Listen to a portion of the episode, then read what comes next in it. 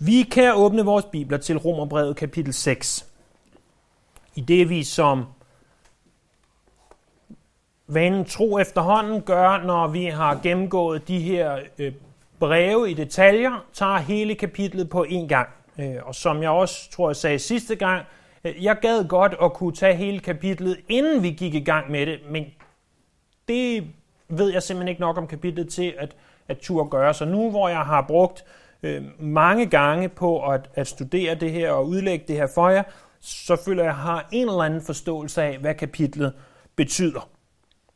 Så vi kommer altså i dag til at gennemgå hele Romerbrevets 6. kapitel, og det er jo naturligvis kun i overbliksform. Vi prøver på at huske tilbage øh, til de første fire kapitler af Romerbrevet, hvor at Paulus han forklarer os, hvad det vil sige, at vi er retfærdiggjort ved troen alene. At Gud han siger om os, I er nu retfærdige, og det gør han alene, fordi vi tror på det, som han har gjort. I kapitel 5 gik Paulus så i gang med at forklare os, når I er retfærdiggjorte, så kan I være sikre på, at den retfærdiggørelse er god nok.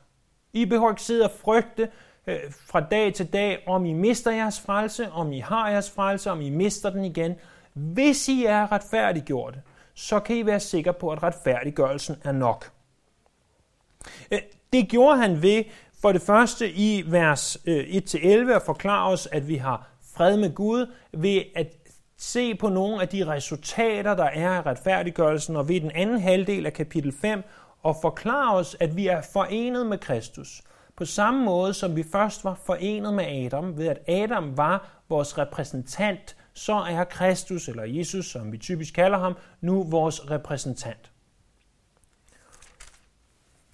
Det leder så til, at man stiller et spørgsmål. Når man har hørt det her i fem kapitler, I er ikke frelst på grund af det, I gør, I er frelst på grund af noget, I er frelst, fordi I tror, ikke på grund af, at I skal være gode nok, men fordi, at Jesus, han er jeres repræsentant. Og kapitel 5 sluttede sådan her. Men loven kom til for, at faldet skulle blive større, og blev synden større, af nåden blevet desto meget større.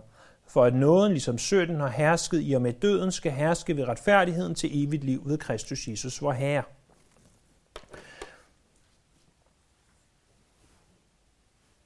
Det leder nogle mennesker til at stille spørgsmålet. Hvis loven og synden og så videre bliver større, ved at så at nåden kan blive større, hvad så? Hvad betyder det praktisk set? Og så stiller Paulus et hypotetisk spørgsmål, hvor i han siger, i vers 1 af kapitel 6, hvad følger nu heraf? Skal vi blive i synden, for at nåden kan blive så meget større? Aldeles ikke, hvordan skulle vi, som er døde for synden, stadig kunne leve i den?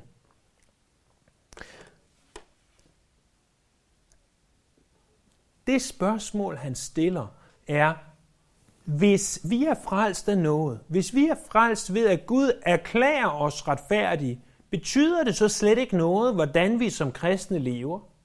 Har det ingen betydning for os?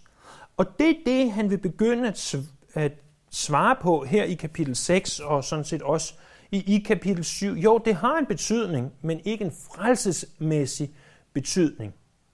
I, i vers 1-14, der vil vi se øh, på øh, spørgsmålet, svaret på spørgsmålet, skal vi synde for, at nåden kan blive større? Og det er det spørgsmål, som stilles i vers 1 og besvares i vers 2. Skal vi synde for, at nåden kan blive større? Svaret lyder, som I kan se i vers 2, klart og tydeligt, aldeles ikke.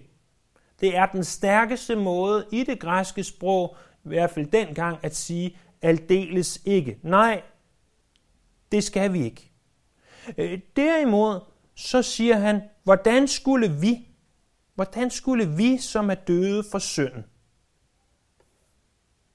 øh, han taler til de kristne, og han siger, hvordan skulle vi, som er kristne, overhovedet kunne have tanken, at hvis vi synder mere, så kommer der mere noget, og det er en god ting. Hvordan skulle vi, hvordan skulle vi kunne sige det? Jamen, det kan vi ikke sige, siger han så, Fordi at vi er døde for synd. Synden har ikke længere magten over os. Før havde synden magten over os, men det har den ikke længere. Vi er ikke længere under syndens herredømme. Det er ganske umuligt. Den kristne kan ikke have en livsstil, der er karakteriseret af synd. 1. Johannes 3.9. Det er ikke synden, der bestemmer, det er nåden, der bestemmer. Desværre så er det bare så sådan, at selvom vi ikke er under syndens herredømme, så synder vi stadigvæk. Vi glemmer, at vi ikke er under syndens herredømme, og så lader vi nogle gange synden bestemme. Så det er derfor, at, at det bliver så vanskeligt nogle gange at bedømme, øh, er det her menneske et kristen, en kristen eller ej, fordi vi, vi ser på dem, og de gør nogle dumme ting, nogle ting, hvor vi tænker, ah, kan en kristen virkelig gøre det? Øh, og, og så sidder vi der og tænker og gør os til, til såkaldte herre og dommer og tænker, hvis de gør det, så er det ikke sikkert, de er kristne. Og, og så er det, det bliver vanskeligt. Så er det, det bliver vanskeligt. Men en livsstil karakteriseret af synd, det kan den kristne ikke have. Hvad det præcis betyder, det er jo naturligvis noget, som, som skal defineres og uddybes, men, men det, det er altså sådan, det er. Derimod, vi skal ikke leve i synd. Vi skal ikke praktisere synden for, at noget kan blive større. Det giver slet ikke mening. Det har den kristne ganske simpelt ikke lyst til. Den kristne har ikke lyst til at leve i synd. Det, det er egentlig måske det, han, han mest af alt siger. Der kommer så herefter syv argumenter for, at vi ikke skal blive i synden. Prøv at se først i vers 3, det er det første. Eller ved I ikke, at alle vi, som er døbt til Kristus Jesus, er døbt til hans død? Det første argument, det er, at vi er forenet med Kristus. Når vi læser det nye testamente, og især når vi læser Paulus' breve, så er de tit skrevet til stilet til alle de hellige, som er i Rom eller andre steder. Øh, og her der læser vi, eller ved ikke, at alle vi. Og det er vigtigt for mig, ligesom det var vigtigt for Paulus at understrege, at der eksisterer ikke en kristen elite. Der eksisterer ikke en kristen, der er en bedre kristen end dig. Det kan godt være, du føler det. Det kan godt være, du tænker det. Det kan godt være, du tror det. Men Paulus var ikke en bedre kristen, end du er. Øh, ligesom at Chuck Smith ikke var en bedre kristen, end du er. Ligesom jeg bestemt ikke er en bedre kristen, end du er. Der findes en slags kristen, den kristne, den som er i Kristus Jesus. Så findes der en anden slags mennesker, det er dem, der ikke er i Kristus Jesus. Det er dem, der ikke er kristne. Der er kun to slags mennesker, den kristne og den ikke-kristne. Men i den kristne kategori findes der ikke underkategorier. Der er ikke nogen elite. Fordi hvis du er en kristen, så er du per definition forenet med Kristus. Det er det, det vil sige at være en kristen. Det her kapitel, det taler faktisk især de her første vers en del om dåb. Der står, ved I ikke, at alle vi, der er døbt til Kristus Jesus, er døbt til hans død. Men det er vigtigt at forstå, at i det her kapitel er der ikke en eneste dråbe vand. Selvom der tales om dåb, og vi normalt tænker på dåb, enten i form af det, man typisk kalder voksendåb, eller i form af det, man kalder barnedåb, så er der i det her kapitel ikke en eneste dråbe vand. Det er derimod en anden dåb, der taler om. En dåb, som vi får forklaret i 1. Korintherbrev kapitel 12, vers 13. Her står der, for vi er alle blevet døbt med en ånd til at være et lame, hvad enten vi er jøder eller grækere, tralle eller frie. Og vi har fået en ånd at drikke. I det du bliver en kristen, der gør ånden, altså Helligånden, han gør et værk i dit hjerte, så at du omvender dig. Og en del af det, som ånden han gør, det er, at han forener dig med Kristus Jesus. Det er det, der tales om her. Og fordi du er forenet med Kristus Jesus, så kan du ikke leve i synd. Hvis du, forsøger, hvis du er en kristen, og du forsøger at leve i synd, så vil Gud gøre det, som enhver god far han gør. Han opdrager dig, så at du stopper med at leve i synd. Og det er aldrig behageligt at blive opdraget. Men det er det, Gud vil gøre, hvis du forsøger at leve i synd. Altså, du gør synden til din livsstil. Det andet argument for, at vi ikke kan leve i synd, det er, at vi er begravet med ham. Prøv at se vers 4. Vi blev altså begravet sammen med ham ved dåben til døden, for at også vi, sådan som Kristus blev oprejst fra de døde ved faderens herlighed, og skal leve et nyt liv. Når en person bliver begravet, så er det jo det endegyldige bevis for, at han eller hun er død. Øh, øh, vi kan sige, at i det, de ligger øh, på hospitalsengen og, og bliver erklæret døde, så er der måske, om end det måtte være et meget, meget spinkelt håb, men måske især den gang, hvor at, øh, man ikke havde øh, lægevidenskab på helt samme måde, som vi har i dag, øh, men måske stadigvæk et spinkelt håb for, at det kan godt være, at de ikke er helt døde endnu. Det kan være, at de er i et koma eller andre ting. Øhm, men når de først er begravet, så, øhm, så er der altså ikke så meget tilbage at rafle om. Og, og især på den måde, vi begraver i vores del af verden, hvor det er to meter nede i jorden og alting. At vi er døde for synden, ved at vi er døde med Kristus, det ligger lige så fast, som at den person, der ligger i kisten eller ligger i graven, ikke trækker vejret. Det er det, der er pointen her. Vi er begravet med ham. Det ligger lige så fast, at vi ikke kan have synden til vores herre, som det ligger, at en person, der er begravet, ikke trækker vejret. Det er det andet argument. Det tredje argument ses i vers 5. For vi er vokset sammen med ham ved en død, der ligner hans, så skal vi også være det ved en opstandelse, der ligner hans. E, det tredje argument er altså, at vi er vokset sammen med ham. Det her med at være vokset sammen med ham, det er en eller anden form for sammenplantning. Det taler om et nært forhold, hvor vi er forenet med ham. Øh, vi, vi ser her at i, i vers 5, at, at det er en død, der ligner hans. Det er ikke en død, der er identisk med hans. Øh, du, ikke, øh, du blev ikke fysisk korsfæstet, men de gamle mennesker blev korsfæstet. Du blev forenet med ham ved, at han døde, og ved at han døde, så døde vi også for syndens magt.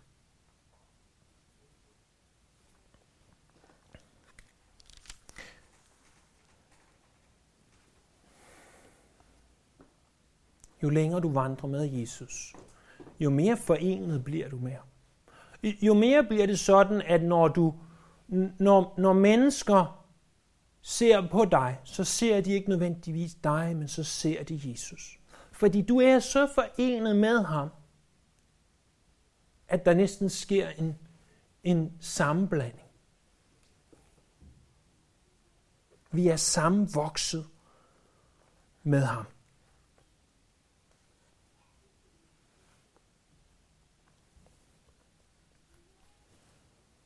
Det fjerde argument er, at vi er korsfæstet med ham. Prøv at se i begyndelsen af vers 6. Vi ved, at vores gamle menneske er blevet korsfæstet sammen med ham ved det læme, som ligger under for synden, skulle til indegøres, så vi ikke mere trælle for synden. Vi er korsfæstet med ham. Vort gamle menneske, altså vores sjæl, som øh, korsfæstes med Jesus, og det er sjælens tilstand, der afgør, hvorvidt vi frelses eller ej. Korsfæstelsen, det er noget, der allerede er sket. Det er noget, som er datid. Vores sjæl, den er allerede frelst. Vores gamle menneske er korsfæstet, er død. Det skal ikke ske igen. Problemet er bare, at du og jeg, vi bliver ved med at leve, som om vi ikke er korsfæstet med Kristus. Vi glemmer, at vi er døde sammen med ham, at det er afsluttet, at det er godt nok. Lidt ligesom slaverne i USA under øh, efter borgerkrigen og, og så videre, hvor de siger, jamen vi havde en herre, og vi glemmer faktisk, at vi ikke længere er slaver. Vi glemmer, at vi er frie, og de blev ved med at bøje sig ned, når den hvide mand kom forbi. Og det gør vi også. Vi tror, at vi skal ligge under for synden. Vi tror, at vi skal lade synden bestemme over os, men det behøver vi ikke. Det behøver vi ikke. Det skal vi forstå. Den femte ting er, at vi ikke længere er trælle for synden. Vi ser det der i midten af vers 6 og så i vers 7. Som ligger under for synden, der skulle til gøre, så vi ikke mere er trælle for synden. Den, der er død, er jo frigjort for synden.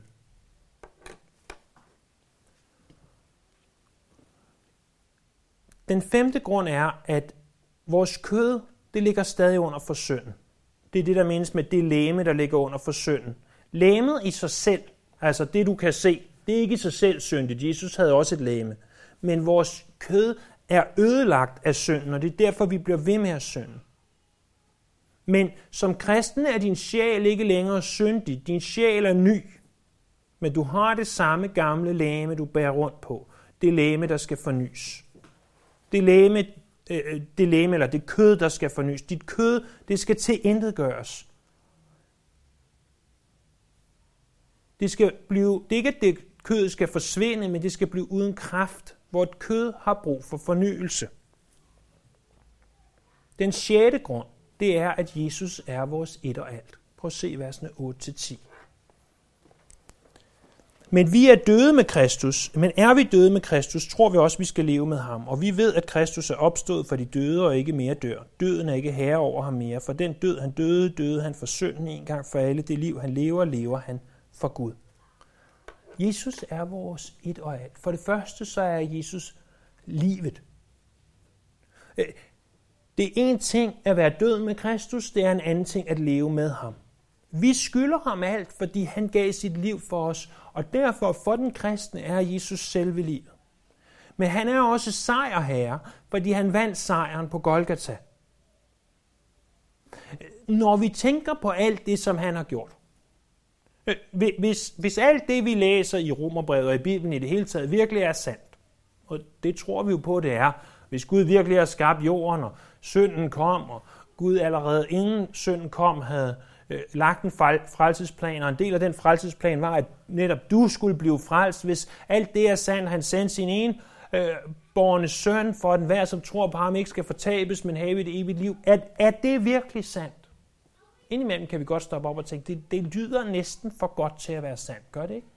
At, at Gud siger om dig, at du er retfærdig. Gud siger om dig, at du er lige så retfærdig som Jesus Kristus. Og jeg kigger mig selv i spejlet og tænker, nej, ikke så meget. Det, det lyder for godt til at være sandt, gør det ikke? Det, det lyder for godt til at være sandt, at, at Jesus tog al min synd på sig, alt det åndssvage, dumme, tåbelige, forkerte, syndige, som jeg nogensinde har gjort, alt det tog han. Det, det lyder for godt til at være sandt. At, at jeg så også fik alt det gode, som han har gjort, og alle de gode gerninger, han har gjort, tilskrevet på min regning, så at når Gud Fader ser på mig, så ser han slet ikke mig, han ser Jesus Kristus. Nej, det, det kan det nærmest ikke være rigtigt, kan det? Men så ser vi på opstandelsen. Og så ser vi på, at han er opstået fra de døde, at han er sejr her, og så forstår vi, det må være sandt. Det må være sandt. Det må være rigtigt. Som I ved, så når jeg ikke står her og ikke er derhjemme, så sidder jeg på et revisionskontor. En af de ting, man gør på et revisionskontor, det er, at man kigger på bilag, på kvitteringer. Er det virkelig sandt, at kunden har købt XYZ? Er det virkelig rigtigt, de har købt det? Og hvis der ligger en gyldig kvittering, og kvitteringen ikke ser ud til at være falsk, så er der da en overvejende sandsynlighed for, at det er rigtigt. Og opstandelsen, det er den endegyldige kvittering på, at det er sandt, det her. At det er rigtigt. At det er rigtigt. At Jesus er vores sejr her. Den sjette grund er stadigvæk, at Jesus er vores et og alt. Han er ikke bare vores liv, han er ikke bare vores sejr her, men Jesus han er også færdig, fordi det han har gjort, det skulle kun gøres den ene gang. I Hebræerbrevet i særdeleshed, der får vi igen og igen vide, at det var én gang for alle. At det ikke skal gentages. At Jesus døde på korset. At han gjorde det her, og det behøver ikke blive gentaget. Det er nok. Vi skal ikke synde for, at nåden kan blive større, fordi at Jesus er vores et og alt. Den syvende og sidste grund under den her første overskrift, øh, nemlig skal vi synde for, at nåden kan blive større. Den syvende grund, det er, at vi skal indse, hvem vi er. Det ser vi i vers 11. Sådan skal også I se på jer selv. I er døde for synden, men levende for Gud i Kristus Jesus. Det, som du skal gøre, du siger, hvordan gør jeg det her? Hvordan, hvordan får jeg den her forståelse af, hvordan opnår jeg det her i mit liv, at synden ikke skal bestemme over Det er, du skal indse. Der er noget, du skal indse. at når, når du ser dig selv i spejlet, så skal du indse, hvem du er. Øh, for eksempel så har øh, mange af os en hvilesesring. Når vi ser på hvilesesringen, så indser vi, hvem vi er. Jamen, vi er gift med den person, som den, har den anden hvilesesring. Vi indser, hvem vi er.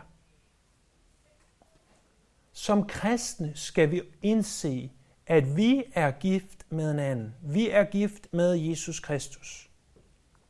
Det er det, vi skal indse. Vi skal indse, at vi er kristne. Vi skal indse, at det her er sandt om os.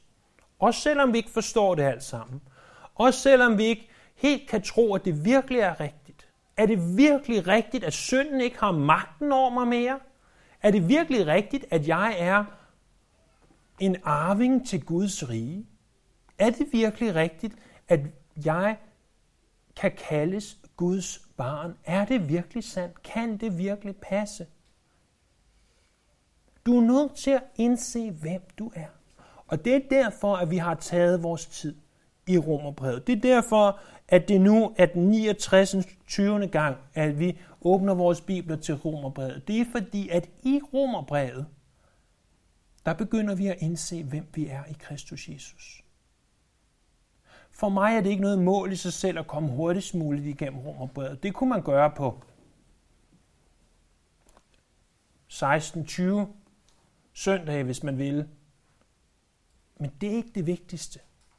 Det her, det er ikke, det her, det er ikke en spurt igennem Romerbrevet. Det her, det er et sted, hvor du søndag efter søndag forhåbentlig kan dukke op. Og for hver gang du dukker op, der kan du få en, en byggeklods mere på forståelsen af, hvem du er i Jesus. For du er nødt til at forstå, hvem du er. Du er nødt til at indse, hvem du er.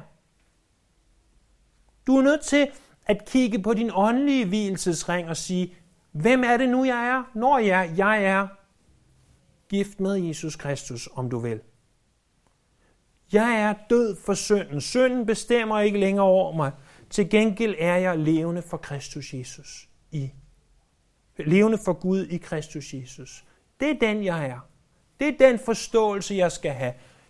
Og, og det er derfor, at hvis du synes og tænker, jeg synder mere end hvad godt er. Jeg ved godt, mit liv ikke er, er som det skal være. Så i stedet for at fokusere på synden, og sige, ah, det var da også forfærdeligt, at jeg, jeg bagtalte min veninde på den måde. Det var da også forfærdeligt, at jeg kiggede øh, efter ham eller hende på den måde. Det var da også forfærdeligt, at jeg gjorde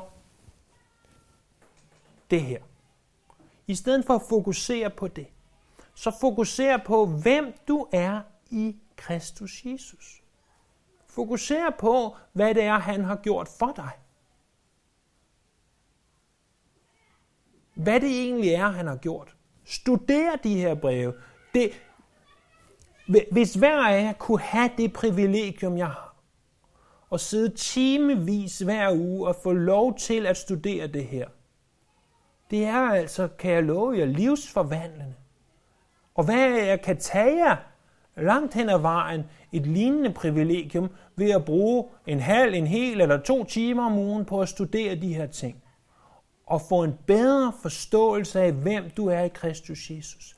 Læs skriften, studer skriften, og læs gode, solide, sunde, kristne bøger, der informerer dig om, hvem du er i Kristus Jesus. Det leder os til at se på vers 12-14. Fordi nu har vi forstået, forhåbentlig, vi, ikke, vi skal ikke synde for, at nåden kan blive større. Vi har set syv argumenter for det. Og hvad, hvad betyder det så praktisk, det her? Jamen, det ser vi i vers 12-14. Lad derfor ikke synden herske i jeres dødelige læme, så I adlyder dets lyster. Stil heller ikke jeres lemmer til rådighed for synden som redskaber for uretfærdighed, men stil jer selv til rådighed for Gud som levende, der før var døde, så I bruger jeres lemmer for Gud som redskaber for retfærdighed. Synden skal ikke være herre over jer, for I er ikke under loven, men under nåden. Så som kristen skal du ganske simpelthen ikke tolerere synden i dit døde læme. Du er nødt til at sige nej til den. Du er nødt til at sige, jeg vil ikke være et redskab for synden. Det, det er ikke øh, synden, der skal bestemme, hvordan jeg agerer.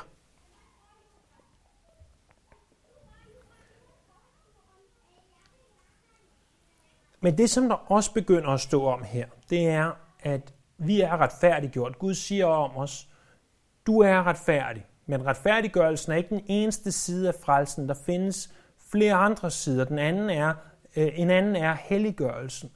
At du ikke længere bliver erklæret retfærdig, men du også bliver gjort hellig. Det betyder med andre ord, at for hver dag, der går, der bliver du mere og mere ligesom Jesus. Helliggørelse er noget, vi gør sammen med Herren, modsat retfærdiggørelse. Der har du i helliggørelsen en aktiv del. Og hvordan helliggøres du den? Det gør du ved ikke at stille dine lemmer til rådighed for synden. Det gør du ved at sige nej til synden, ved at sige, nej, jeg vil ikke synde. Det er måden, du helliggøres på. Ganske kort vil vi forsøge at, at se på, på den sidste halvdel af kapitel 6, vers 15-23, hvor vi får et lignende spørgsmål. Først i vers 1-14 fik vi spørgsmålet, skal vi synde, fordi, skal vi synde noget mere, fordi vi er under nåden, så nåden kan blive større. Nu får vi spørgsmålet, skal vi øh, synde, fordi vi ikke er under loven? Vi ser i vers 15 først, at der kommer en lidt ny indgangsvinkel. Hvad da skal vi synde, fordi vi ikke er under loven, men under nåden? Og svaret er aldeles ikke. Paulus han er ikke bange for at gentage sig selv, som du sikkert har opdaget. Ikke fordi han har glemt, hvad han har sagt, men fordi han ved, at du glemmer, hvad han har sagt. Og fordi han vil gerne være sikker på, at det her bliver belyst for så mange tænkelige vinkler som muligt. Og så giver han fem grunde til, at vi ikke skal synde, fordi vi ikke længere er under loven, men under nåden. Det første ser vi allerede i vers 15, det er, at vi er under noget. Øh, prøv senere at se Titus kapitel 2, vers 12, hvad nådens opgave er. Den anden grund, det er i vers 16, at synd er slaveri. Ved I ikke, at den I stiller jer til rådighed for som tralle og viser lydighed, må I også være tralle for at vise lydighed, hvad enten det er synden, der fører til død, eller lydigheden, der fører til retfærdighed. Der er ganske simpelt kun to muligheder. Enten kan vi være syndens tralle, eller også kan vi være Jesu Kristi tralle. Den anden grund, tredje grund, undskyld, er, at vi er fri af syndens slaveri. Prøv at se her i vers 17. Men Gud skal tak for, at I, der var syndens trælle, er blevet lydet af hjertet imod den lære, I blev indført i. Øh, vi er ikke længere syndens trælle. Synden bestemmer ikke længere over os. Derimod i vers 18-22 ser vi den fjerde grund. Det er, at vi er Jesu Kristi trælle eller Jesu Kristi slaver. Befriet for synden er I blevet trælle eller slaver for retfærdigheden. Jeg bruger et udtryk for dagliglivet, fordi I er skrøbelige mennesker. For ligesom I lod jeres lemmer trælle for urenheden og lovløsheden, så I blev lovløse, skal I nu lade dem trælle for retfærdigheden, så I helliges. Dengang I var syndens trælle, var I frie over for retfærdigheden. Hvad fik I da? Frugter, som I nu skammer jer over, de ender jo med død. Men nu, da I er blevet befriet for synden og er blevet trælle for Gud, får I den frugt af de helliges og til sidst evigt liv. Paulus siger, jeg bruger et udtryk for dagligdagen. Øh, jeg taler om noget, som I alle sammen kender. Det at have en slave. Og så siger vi, det kender vi ikke. Nej, men det gjorde de dengang i Rom for 2000 år siden. Der var masser af slaver. 20 procent af befolkningen var slaver, så de kendte alle sammen en slave. Mange af dem havde måske en slave, osv. En slave kunne kun øh, øh, kunne, var ikke sin egen. En slave kunne købes og sælges. Han havde et mål i livet, det var at tjene og behage sin herre. I vers 19 og 22, der ser vi formålet med det her. Det er de helliges. I vers 19, i 22 er de helliges. Formålet med, at vi er Jesu Kristi slaver, det er, at vi helliges. At vi bliver mere og mere som Jesus. Som Kristi slaver, der har vi fået en ny ejer, nemlig Jesus Kristus, som vi skal stå ansvarlige overfor. Den femte og sidste grund, den ser vi i vers 23, syndens løn er død. Vi skal ikke synde, fordi vi ikke er under loven, men under nåden. Hvorfor ikke? Jamen, fordi syndens løn er død. Det betaling, du får for at synde, det er, at du dør.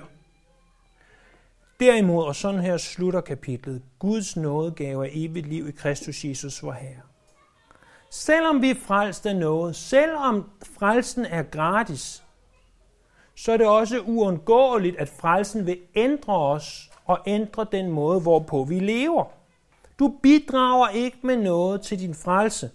Du bidrager ikke med gode gerninger, du bidrager ikke med selvretfærdigt liv, du bidrager ikke engang med tro for gaven af Guds. Du er frelst ved troen alene, men den frelse kan aldrig nogensinde stå alene. Det er en frelse, der giver os evigt liv, hvilket først og fremmest taler om kvaliteten frem for længden af vores liv. Og Jesus forklarer i Johannes kapitel 17, vers 3, hvad det evige liv er. Han siger, at dette er det evige liv, at kende Gud. Dette er det evige liv, at kende dig, og Jesus Kristus, som du har sendt. Når du kender Gud, så vil det påvirke hele dit liv. Det vil påvirke hele dit liv på en sådan måde, at du ikke har lyst til at leve i synden, at synden ikke bestemmer over dig mere, at du rent faktisk har muligheden for at sige nej til synden. Sådan vil det påvirke dig, at du kender den levende Gud. Og vi kan konkludere flere ting ud af det her. For det første må være at stille os spørgsmålet, har det påvirket mig i en sådan grad, at jeg ikke har lyst til at synde? Hvis du kan sige, nej, jeg har øh, voldsomt meget lyst til at synde, jeg synes, at synd er det bedste og det rareste og det mest fantastiske, og når jeg har syndet, så bagefter tænker jeg, ej, hvor har jeg det dejligt indeni, det var godt nok rart at synde. Hvis det er sådan, du tænker, så kan jeg garantere dig for, at så er du ikke en kristen. Hvis du derimod tænker, synd er noget forfærdeligt noget, synd ødelægger mig, jeg synder, men når jeg synder, så tænker jeg, hvor er jeg et forfærdeligt menneske. Det var da ubehageligt. Hvorfor skal jeg gøre det? Hvorfor kan jeg ikke stoppe med det? Hvis du tænker sådan, så kan jeg garantere dig for, at du har fundet ud af et eller andet, der er et eller andet, der er rigtigt, og med den allerstørste sandsynlighed, så betyder det, at du er en født på ny kristen. En kristen, som er i Kristus Jesus. For det er den, som er i Kristus Jesus, der vemmes ved sin synd. Som godt ved, jamen, synden er jo ikke min herre. Det er jo ikke meningen, at synden skal bestemme over mig. Det er jo meningen, at jeg skal leve et helligt liv. Og derfor må være jo se på os selv. Og for det første finde ud af, om vi er i troen. Og hvis vi er i troen, så lad være med at gå og bekymre dig. Så bare sig, jeg vil ikke det her mere. Jeg vil sige nej til det. Jeg vil forstå, hvem jeg er i Kristus Jesus. Jeg vil forstå vigtigheden af, at jeg skal leve et helligt liv. Det er nogle af de ting, af de mange, mange ting, som Romerbrevet kapitel 6 lærer os. Lad os bede. Her, vi, jeg ved godt, at det her det er øh, meget, meget, meget information på, på ganske kort tid. Og jeg ved godt, at at jeg meget let taber nogen, og at jeg meget let øh, får sagt rigtig mange ting her. Men jeg beder om, at for hver en af os må der bare være én ting i dag, vi kan bide fast i. Og må vi bare have fået en, en kende, en brøkdel bedre forståelse af Romerbrevet kapitel 6, så er mit mål med at have stået her i dag nået her. Jeg beder om, at du vil forvandle os her, så vi bliver mere som dig. Så når vi ser tilbage på 2021 snart, så tænker vi, vi er mere som dig nu, end vi var i 2020 og 2019 og 2018 her. Må du forvandle os, må du forandre os, må du gøre forskellen her. Vi tilbeder dit hellige navn, vi ærer dig, og vi priser dig. Amen.